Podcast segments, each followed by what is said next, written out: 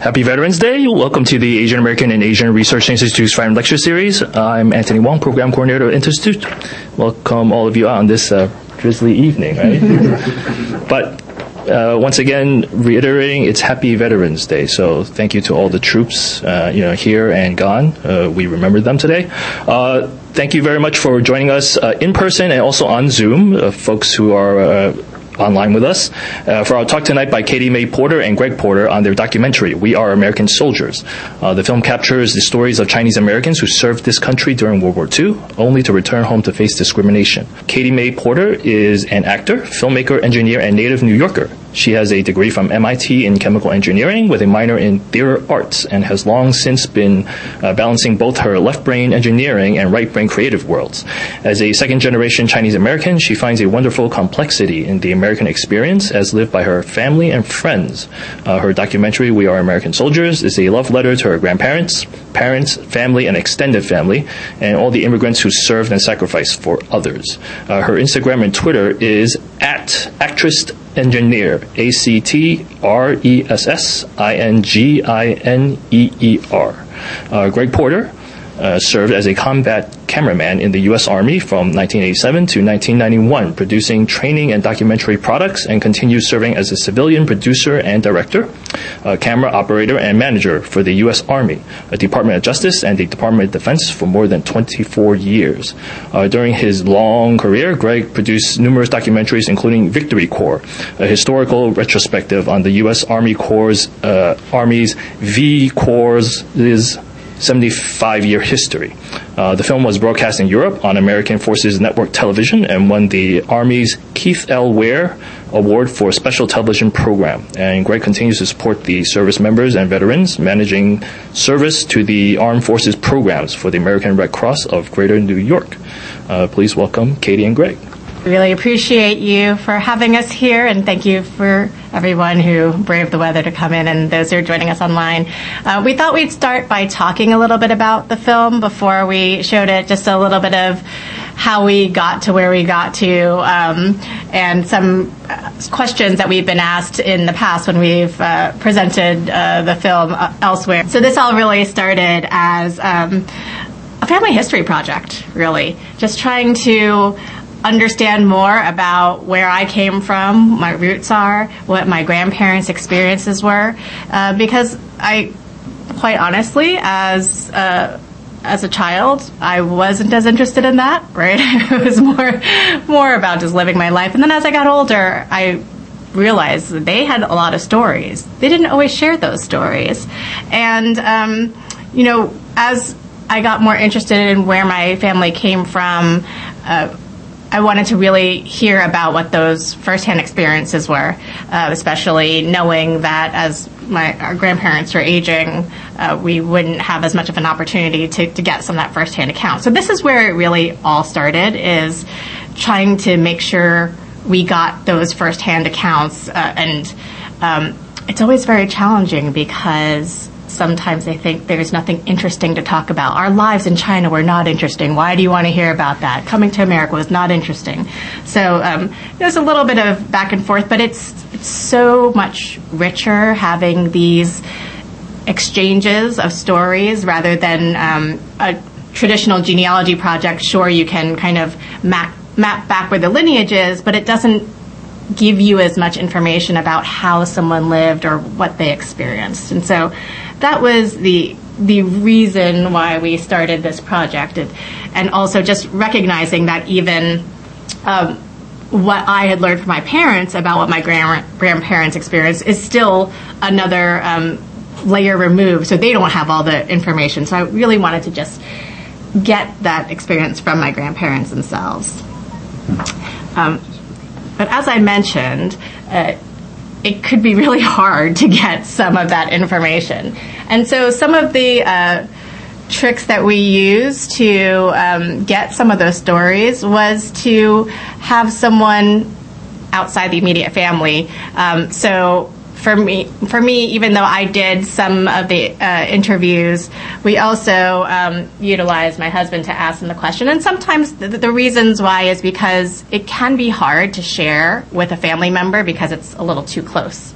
So uh, it's always nice to be able to have another person, if you can, to to help draw out the stories because they may be more willing to share information with someone who's not as close to them, um, who they are, aren't as worried about the optics for the family. And then, um, like I said, the older generations can be very modest and think that um, there isn't any significance to what they've done. When really, I, I think there is a, a, lot of struggles that uh, are are overlooked. Um, the other thing we noticed, especially because we were focused on capturing my grandfather's experience in World War II, uh, is that they don't normally talk about these experiences unless they have someone who can, they can really share with. So vets open up to other vets. And the biggest difference we noticed is when Greg um, started getting involved in in some of that interviewing because he, as an Army veteran, could then talk about shared Army experiences, even though you know different wars, different time frames, but th- was still that sense of okay, we've been through a similar experience, and so um, that sense of shared experience was very helpful. And, and I think just even in um, when we were talking to folks at the American Legion, they also kind of noticed that the World War II veterans talk more amongst each other than with the veterans of uh, some of the other conflicts. Um, what else would you like to add about that? No, I think that's it. It's just, um, and you'll notice during the film, you'll hear Katie's voice. She asks a question, and her grandfather will go and start looking at me when he's answering the question. And so it's just kind of an interesting dynamic to, to watch um, as it plays out on film. And then um, the the other thing that so we started by by interviewing my grandfather and getting his stories, and as he was talking about all of his friends and his army buddies and you know people that I grew up with as my uncles, right? Everyone's an uncle. um, we were we were thinking that it would be helpful to also hear the stories from their perspectives, and so um, what was also useful about that, especially because uh, interviewing my grandfather later in his life, you know, wondering we're, we're talking about a time period that was many many years ago. So you know how vivid are these memories? How solid are they? You know sometimes i can't even remember what i had for breakfast last week. Um, and so having the stories told from uh, different viewpoints, different people, helps us really piece together like what did this really look like? In a time of history where I think uh, there's some information about where these units traveled and some of the experiences they had, but it's not very well documented. A lot of what you see in the diaspora is a lot of these firsthand accounts from people who have interviewed veterans trying to write down their stories rather than um, a, a, cataloging of all of this information. Yeah, military history. Mm-hmm. So it's all about piecing together the various clues.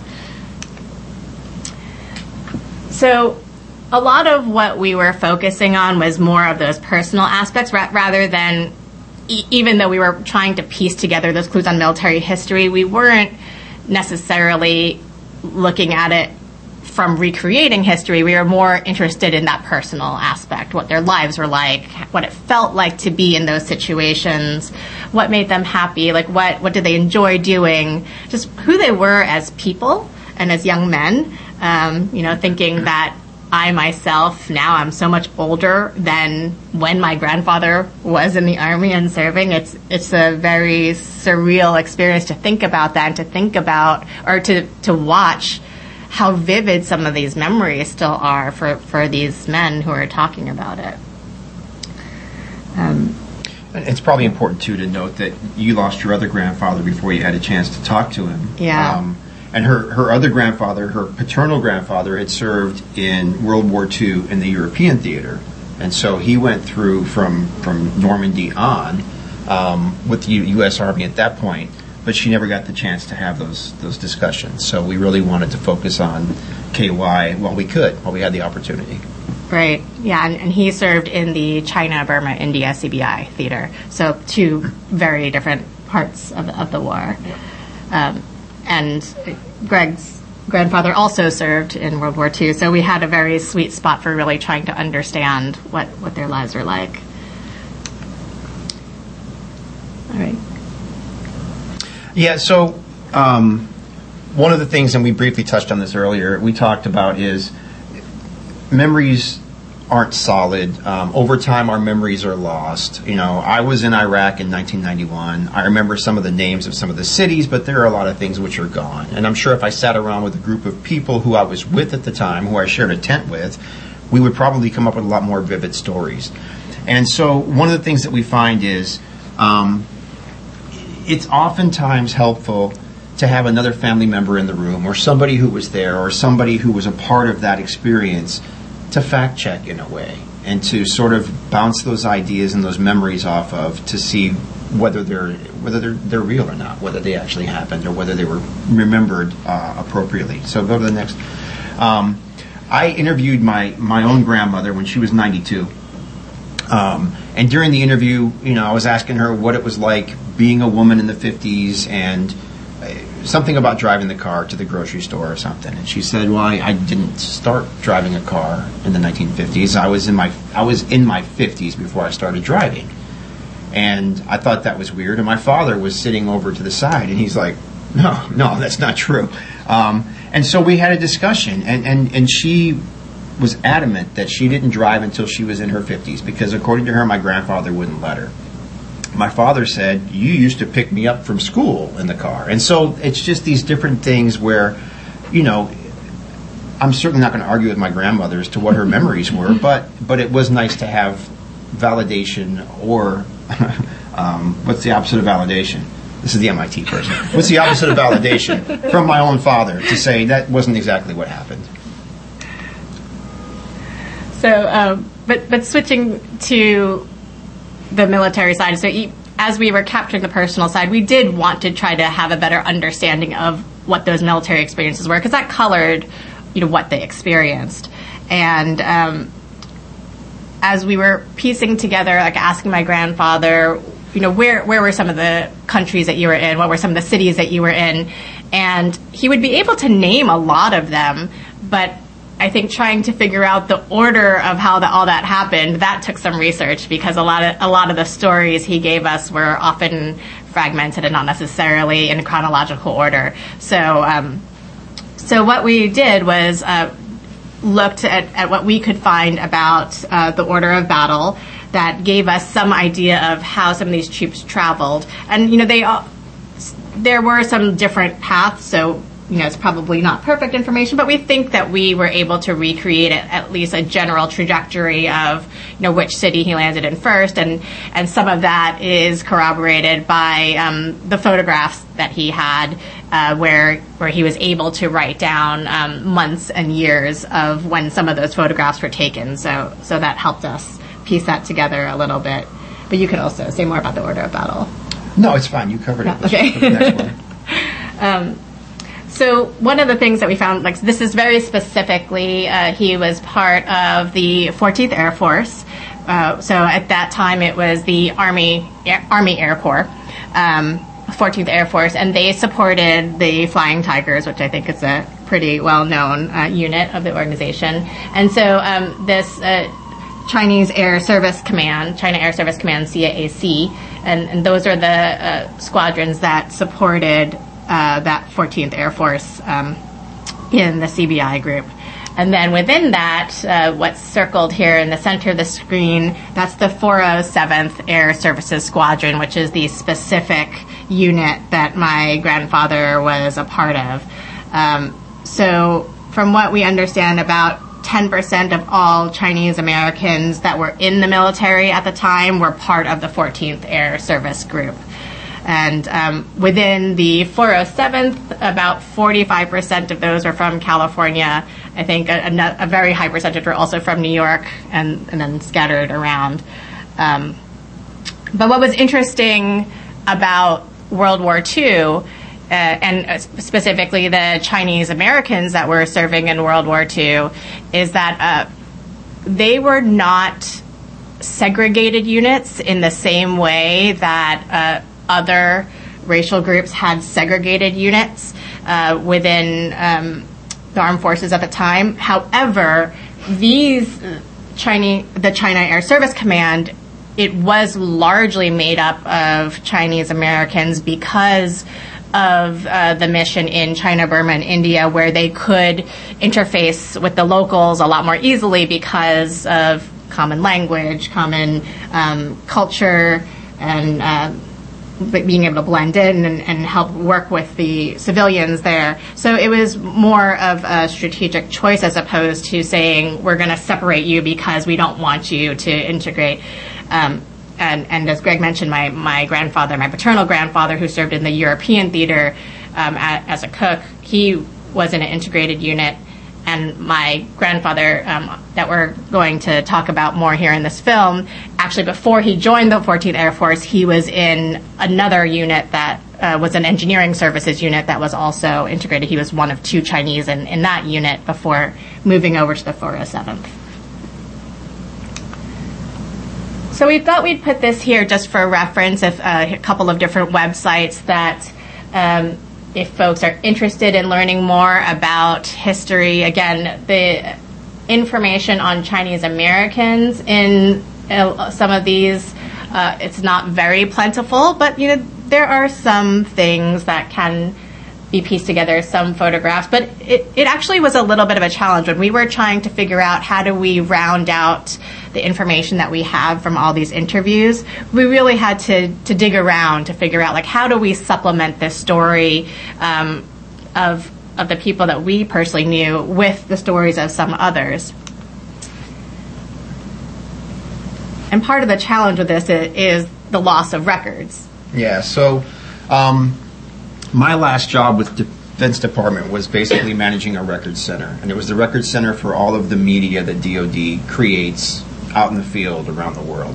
Um, and so I got to understand and learn records, records management, the National Archives, all that sort of thing. And one of the things that's interesting to note is the, the fire in 1973 destroyed 80% of the Army personnel records for anyone who served from 1912 to 1960. So you've got people who spent careers, who spent time in the military, who did a lot of different things. Their records are gone, completely destroyed. Paper records are obviously very fragile. The fire destroyed them. Um, the same thing with the Air Force personnel records.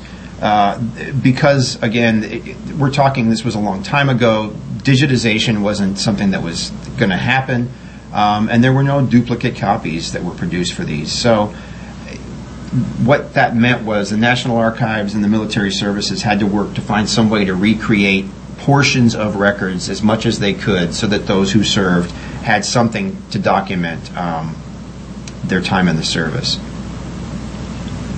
Didn't they have their own copies of something? Potentially, yes, and we'll get to that. It's a great question. Yeah. Yes, so actually, um, most most times. Uh, you are given a copy of your discharge papers, and here is actually a copy of my, my grandfather's discharge orders.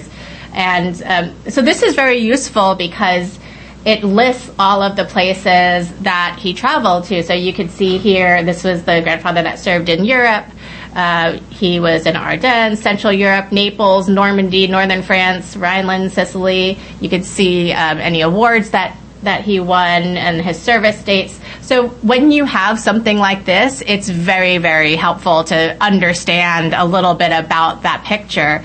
Um, unfortunately, though, um, a lot of people either didn't keep them or lost them along the way, and then um, I think these days you you can go back to one of the sites that I mentioned and request if the record's on file. Um, the veteran can request a copy of this. But as Greg mentioned, because so many of the World War II errors were lost. Um, that information is not always there if the individual didn't keep a copy for themselves or uh, and so what you end up with is something like this. So this is my other grandfather who we did not have a personal copy of his discharge papers, but what you're able to search um, through the auxiliary personnel record that the um, National Records Administration has, Archives Records Administration has, uh, gives you not quite as complete information, but at least you know your service state, uh, what your general rank was. Um, so not great, but at least it's something. Yep. So, as we we got really lucky because um, my grandfather had a camera in the field with him, and especially you know in, in the 40s that's it was very rare and his father had the foresight to give him a camera and um, for for those of you who are, are with us today i actually brought um, those pictures here and you're welcome to take a look at them so so we were really fortunate um, that we have these images from his collection to be able to help us tell that story as i mentioned like help us put together those dates and those places. Um, but uh, but outside of that, uh, a lot of the photos uh, and videos that we typically see today are documented as part of um, formal Army uh, activities. Right. Yeah, so my job when I was a soldier was to document the activities in the field or in combat, whatever it happens to be. Um, and you're essentially given an assignment to go out and document a specific unit or a specific operation that's happening.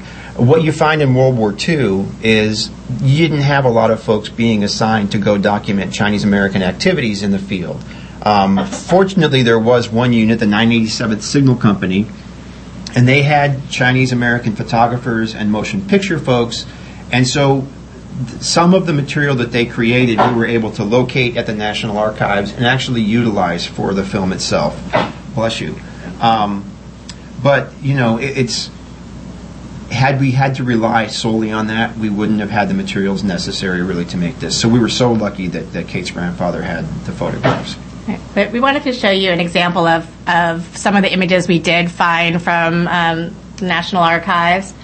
So this is, is a photograph that we found, and um, what you'll see is that on the backs of these photographs and these very like this typeface description of um, who is in the picture and um, you know where they're from and, and and generally what's happening. And you can see on the bottom that it was taken by the, the signal corps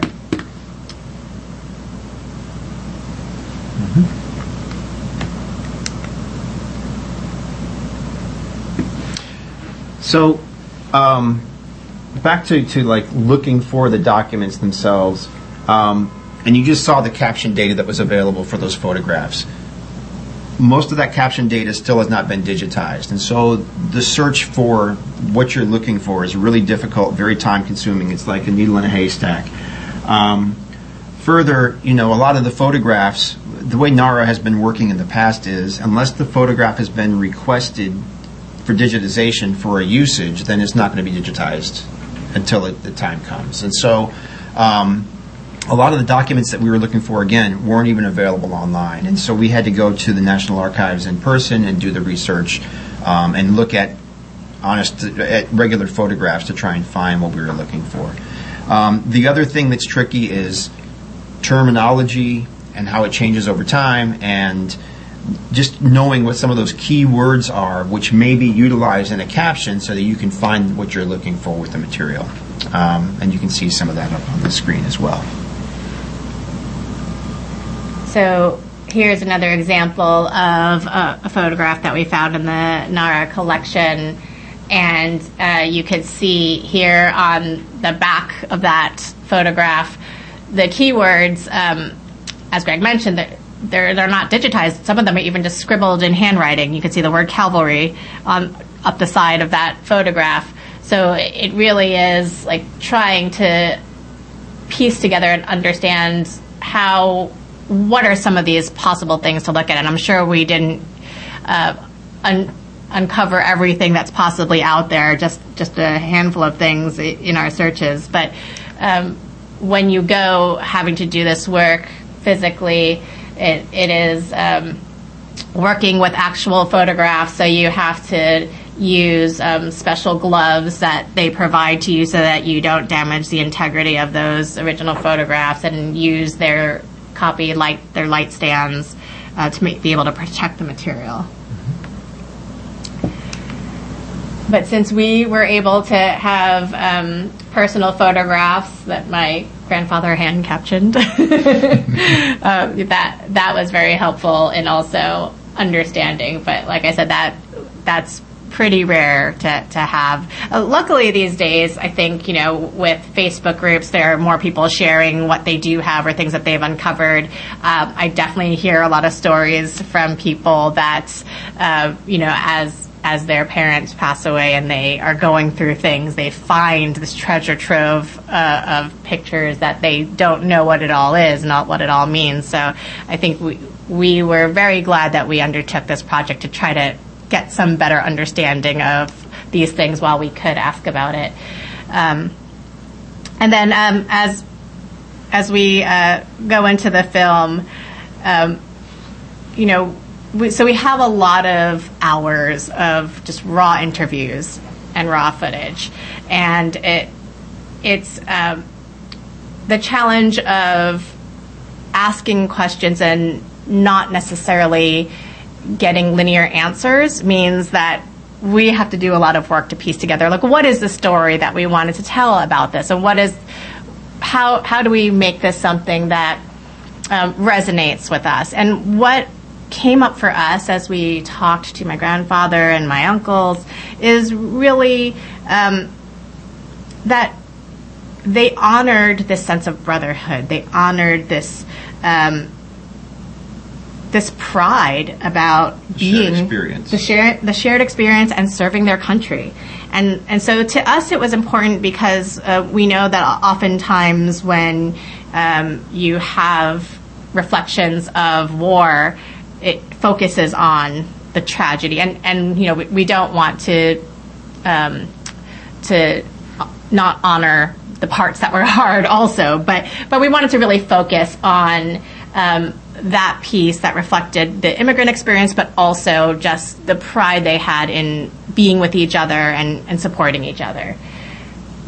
But because of that, we have to leave things out because so not everything fits within that story. But we wanted to just um, share a couple of clips that um, did not get into the film, but that you know we thought were um, fun, like reflecting about exactly what kind of mischief they got into, as an example. When I joined in the uh, army at that time, training time and so forth, I act stupid because I told them I don't understand English.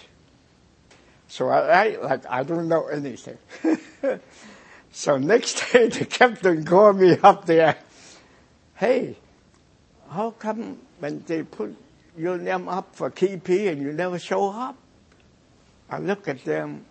I said, me don't know. then the captain told the sergeant, he doesn't speak English and he don't know. You have to excuse him and so forth.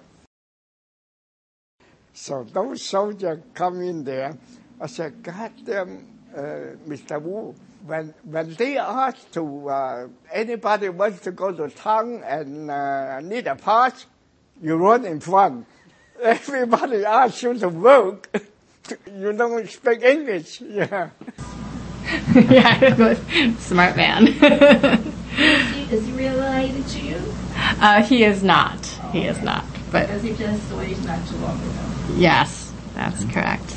Um, but yeah, but we we thought it was fun that got into all this kind of mischief, and we you know we learned a lot about other people's stories and being able to share our story. Like I said, we didn't intend to make a, f- a film out of this when we started, but um, we did, and we submitted it to film festivals, and it was well received. And we got to really talk to a lot of other people who had similar stories to tell, or or who was able to say, um, you know, we we see this in our relatives and you know we couldn't get the stories out of them but this makes so much sense based on you know the little bits that we were able to hear and it may help them feel closer to their families or, or remind them of like the stories that they maybe have heard but didn't get a chance to capture for themselves. So we were really grateful that we were able to help bring that shared experience to everyone else. And then um, at, in the middle of us putting this together, that was a time too when there was a big effort to recognize our Chinese American World War II veterans through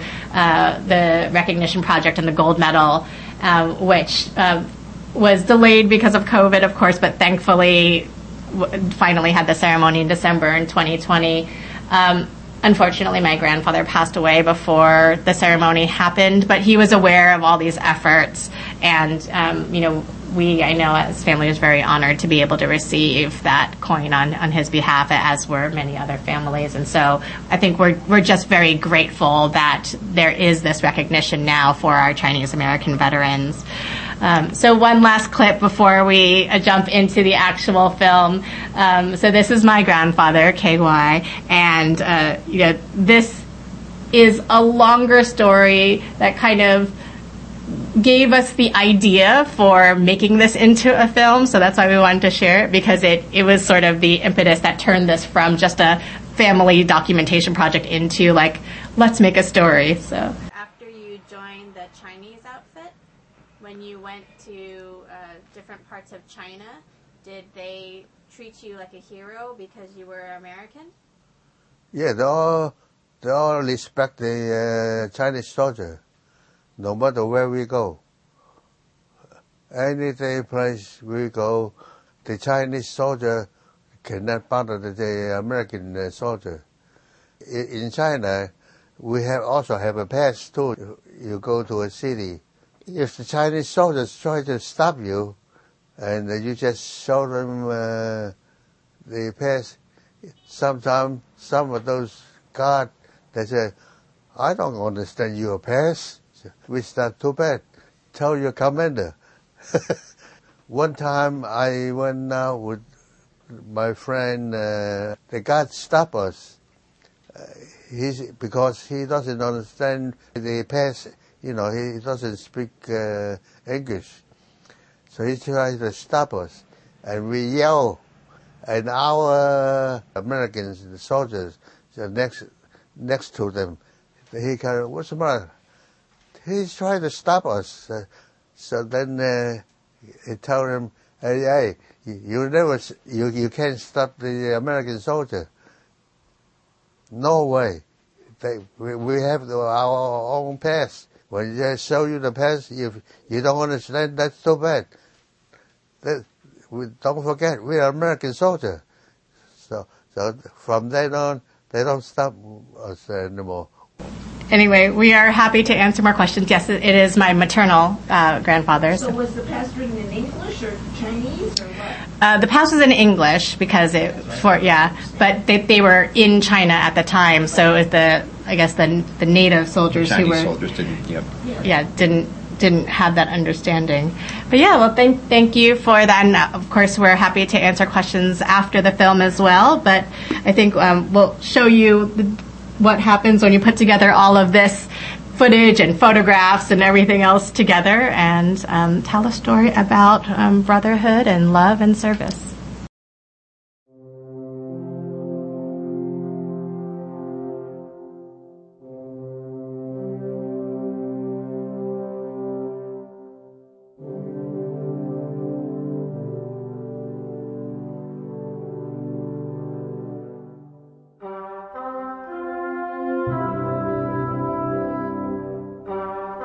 I was raised American, growing up in the Bronx, speaking only English and loving baseball.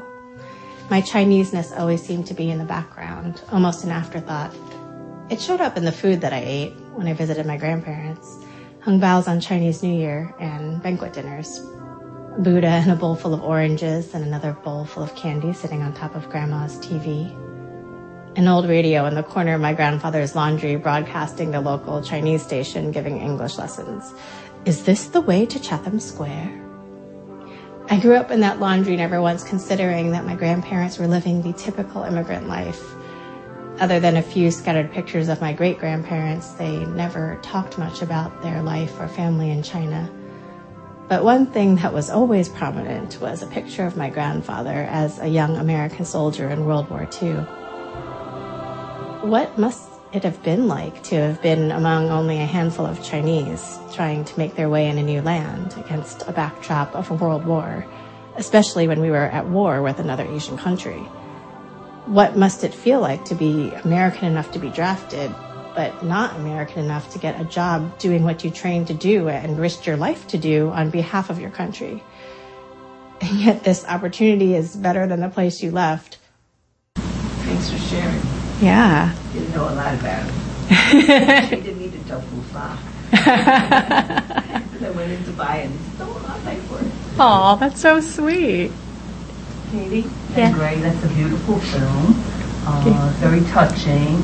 But how did, when you show Grandpa the film, what did he think? Oh, yeah. We were very fortunate that we were, I mean, so like one of the goals was to finish the film while he could still watch it. Um, and when he first saw it, he had progressed a little bit in, in his memory loss at that time, but he still, I think, was very fascinated to see all these images in screen. Um, and we were able to do that viewing at the American Legion, so surrounded by all of his friends. Which that was the first time that he saw it, which is really great. But th- there was this moment which was fun because we had this like gigantic screen where we projected it, and he looks up and he goes, "Where did you get all my pictures from?" Because he recognized them as his photographs. So, uh, but yeah, he he seemed very touched uh, to be able to relive some some of some of those things.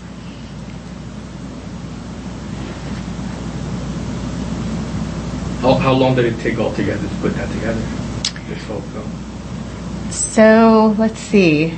We had started some of the interviews probably in 2014. That's when we started some of the interviews. But again, like we hadn't intended to make a film with it initially.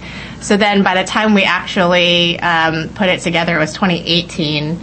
Uh, by the time we ac- actually had d- gone to the records administration, pulled up the actual footage, pieced together all of that. So yeah, four years, I guess, from start to finish. Will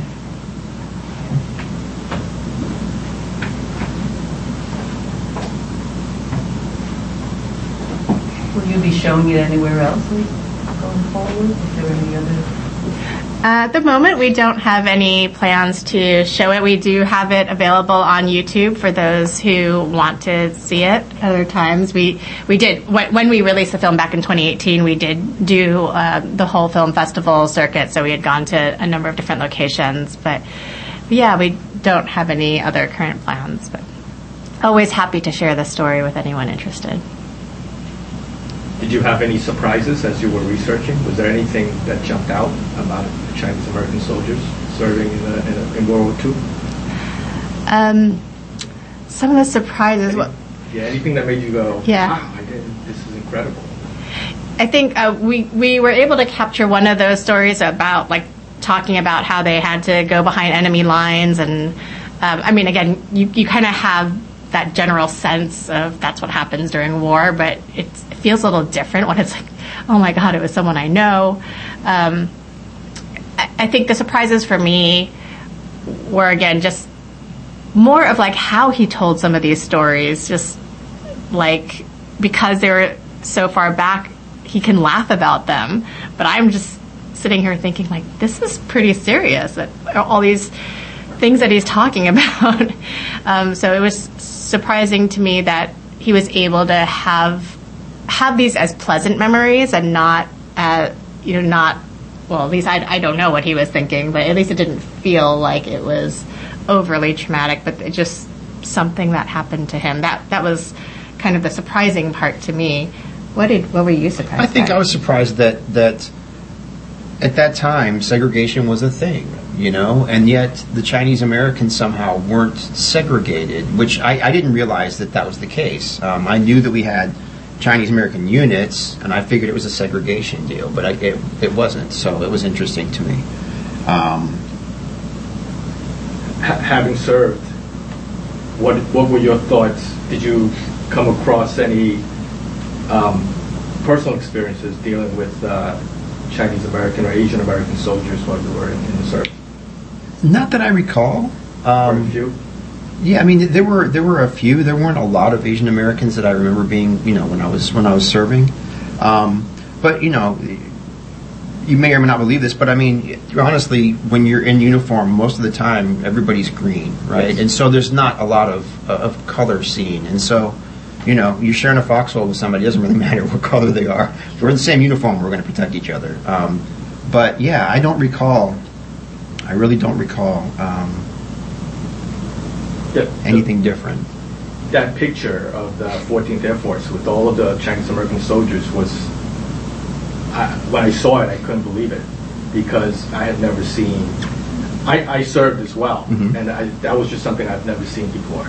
Yeah. And just seeing all the smiling faces all together, I was that's incredible. That's I want to I want to try to get a copy of that picture if I can. Yeah, I'm amazed they got them all together to sit for their picture too. The interesting thing was all the officers were white. Ah. So they had a they had a Chinese American doctor that he talked about during one of the interviews. Um, but other than that, the leadership, the, the, the officer leadership was, was white people. Right. So interesting. Yeah. Yeah, I, th- I think um, back then the, uh, the the Asian soldiers were kind of not not not segregated like like the uh, other people of color were, but but they were kind of pigeonholed into certain types of um, jobs. I Sure. would say, right? So yeah, Yeah. yeah, like my other grandfather, for instance, was a cook. Also, yeah, Yeah. very um, typical. So, so yes, it, it, it was interesting that they got to do a lot of these other jobs. yeah. And it, um, I'm sorry to monopolize. I was waiting for other people to ask questions. I have t- a ton of questions. That's a nice question. Um, Happy. I'm Okay. Okay. But my only key question about Yeah. this film is, are there any Chinese American Legion posts on the West Coast? Mm-hmm. Yep, there are. Um, yeah, there's there's one in LA's Chinatown as well. That's also predominantly Chinese Because I American. think it was the Japanese one in San Francisco. Mm-hmm. Yeah, there, there's a in a San Francisco Chinatown as well. I, I don't I don't know if they're just um, if they're predominantly Chinese. I think they are. Uh, We went there. I went there. Oh, you went there. So yeah, yeah. So it was predominantly Chinese. Yep. Yeah, so ma- major major Chinatown cities have it. How, how big is the one in Flushing? Here? Uh, it's actually in um, in Manhattan. Right, the Chinatown one. But is there an American Legion in Flushing?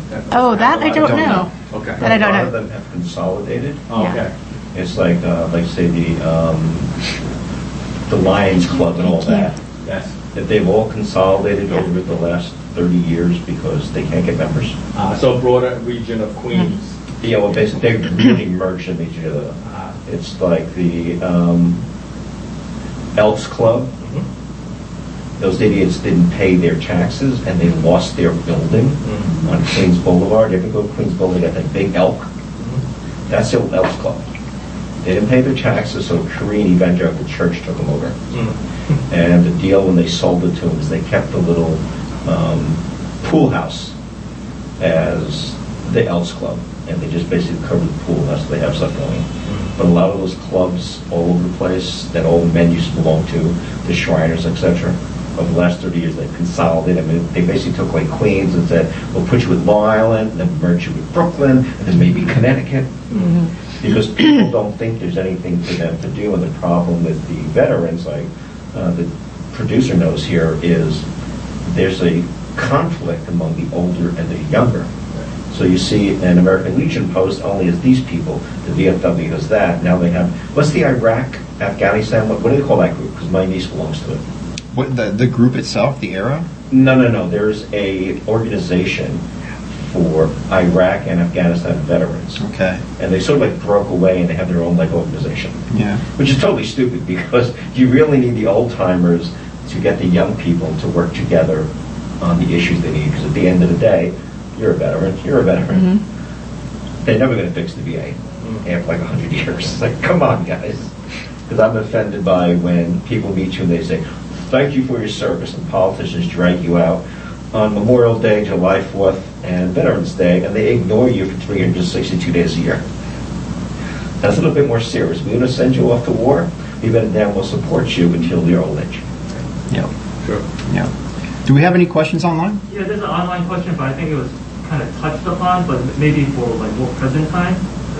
They just they want to know about back then in your grandfather's time. How were American soldiers treated? No, Chinese American soldiers treated by other American soldiers. Like you Ah. did have the example inside that film. Yeah. that They couldn't cross the border, right? Some soldiers that forgot to. Right. There, there's that. uh, There's also. Uh, I, I think um, they.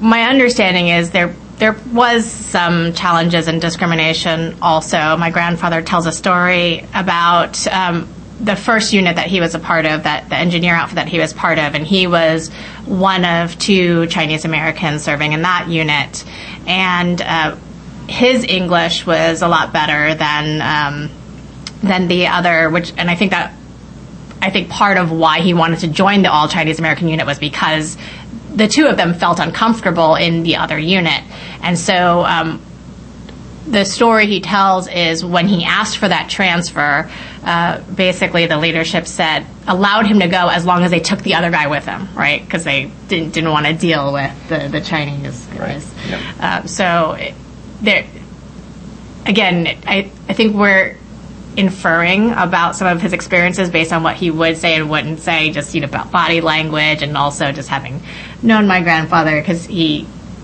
as uh, didn't want to, uh, or he always downplayed right the experience and how how hard it was. So I I think I took away from it that it probably wasn't uh the greatest welcoming experience until he was with others, and then at least with others, you know they they had a common language, but it it also sounded like there was uh, a lot of hardship. Just how well, I mean, I'm sure any soldier has that, right? There's a lot of field conditions that they had to deal with. He talked about you know sleeping on these straw mats that were like very close to the ground and very uncomfortable, um, and being having little to be able to do out in these foreign countries sometimes and support. Yeah. What else do you remember him talking about? Uh, the one thing I remember him talking about was when they were with the Chinese American unit in China, traveling from place to place, and the American, the white Caucasian officers were upset that they had to eat Chinese food all the time. and the Chinese guys are like, hey, we're going to eat Chinese food. And they had a Chinese doctor who was a captain, and he told the, the other officers, he says, we're in China, we're going to eat Chinese food. If you don't like it, you can eat the egg. So I guess there was an egg Yeah. on top of the food. So. Rice and eggs. Yeah. I have another question. Um, that group was really big that, like you say, you joined because, you know, we're all the same kind, same color. But when they were in China, went to Kunming and all those places where the hump was, they spoke different dialects. So what did they speak over there? You know what I'm saying? That's a great Wasn't it question. hard? It's not easy. Yeah, yeah. I, I would I would expect that they probably didn't speak the same dialect, but Right. you know Yeah. what, what do the what do the Caucasians know? You know, we'll put them all over there. They can Yeah. speak that language. Um, but yeah, I think you're probably right in a lot of respects. I mean, cer- certainly all of you know the the people that I knew were all like Toisan. Right. So Did- when you were doing your research, was that was it really hard to find a material background? Because I've searched myself and I've seen very very little written about you know Asian Americans uh, in the military. yeah. So, like how, how difficult was it to get material? It, it was a, a, a lot of what we found ended up being written accounts of um, someone else interviewing uh, other veterans. And so having to read through some of those interviews or some of those summaries of interviews and again, piecing everybody's individual experiences together to try to create this common picture based on what we read and you know based on talking to uh, other veterans and you know Greg Greg's experiences to kind of say like yeah this this makes sense in the context um, but but like we said it was very difficult to find anything that was written like a history book would be written that that gives that information um, There was a lot. There were a lot of books, obviously, about the Flying Tigers. Yes. Yeah. definitely. There were books about the 407th in a way, um, but they really didn't get in depth into the life experiences, let's say, of, of the, the, the soldiers who were living there. it was more like the strategy like what Stilwell was like going Yeah, like exactly. and thing of the the um, the political meetings that were happening in the region. So it was for, all from that perspective and not necessarily about the 407th or that particular. Like there's a little bit about like why it was created, um, just just that overall context. But There's a doc out there about the Japanese unit that served in Europe. Of course, the 440, uh, 447. You know them more than me. I've seen the doc many years ago. Yeah, definitely. Um, I was going to ask also um, oral histories. Mm-hmm. Is there? Would you do you have any motivation or thoughts about collecting oral histories from Asian American veterans, especially the ones that are uh, older now and, and the World War II?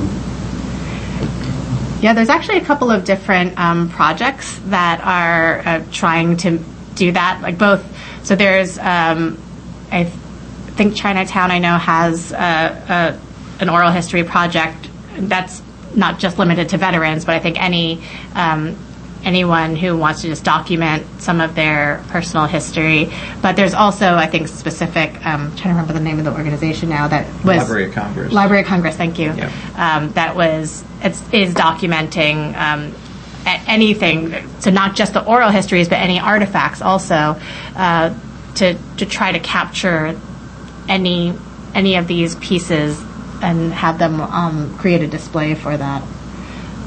They'll be maintained by the Library of Congress forever. But Mm-hmm. yeah, but it, it's the Veteran History Project, and it's it's happening right now. And the Chinese Museum in America, whatever it's called downtown, they're doing a really big push now because they had that massive fire. Right. So they're trying to reach out to the children to go to the elders and say, hey, you're still alive. We need to rebuild our archives. Can you please give it to us now instead of waiting? Yeah, and that's hard because I know going through my grandparents' things, they didn't think anything was sentimental. They didn't think anything was of value. We're like, oh no, this is real. It is really interesting. What did your grandmother think of the film? she, yeah, I think she was um, surprised. I think I don't think she understood what we were putting together, but yeah, I think it was great for her to to see all that. Um, by the time we had finished putting the film together, Un- Uncle Johnny had passed away from when we interviewed him to when we put the film together, and so I think there was just a, a lot of nice memories in, in being able to kind of see that history being relived. But but I think kind of kind of like I said, she's just like, why do you care about this? It's just like a very funny reaction. Yeah. Yeah. I, I think that shared service in general is just so important because it doesn't matter what color you are, but then to actually be in a, a subgroup within that, to be as tight as they were, probably, yeah, it's just pretty incredible. Yeah, that's and that's what really stood out to us about all of that. Well, and that same that same strength uh, was was so apparent at the, at the Legion in Chinatown. You know, I'm not sure if you've gone or I have not, and but I will. Yeah, I want to take a picture of that wall Yeah, with all the names on it. yeah, it's great, and and they were. Look, I mean, they served together. At this point, it was fifty something, sixty years prior, but they were still really, really tight, um, and it was great to see. So, thank you. Thank you for having us.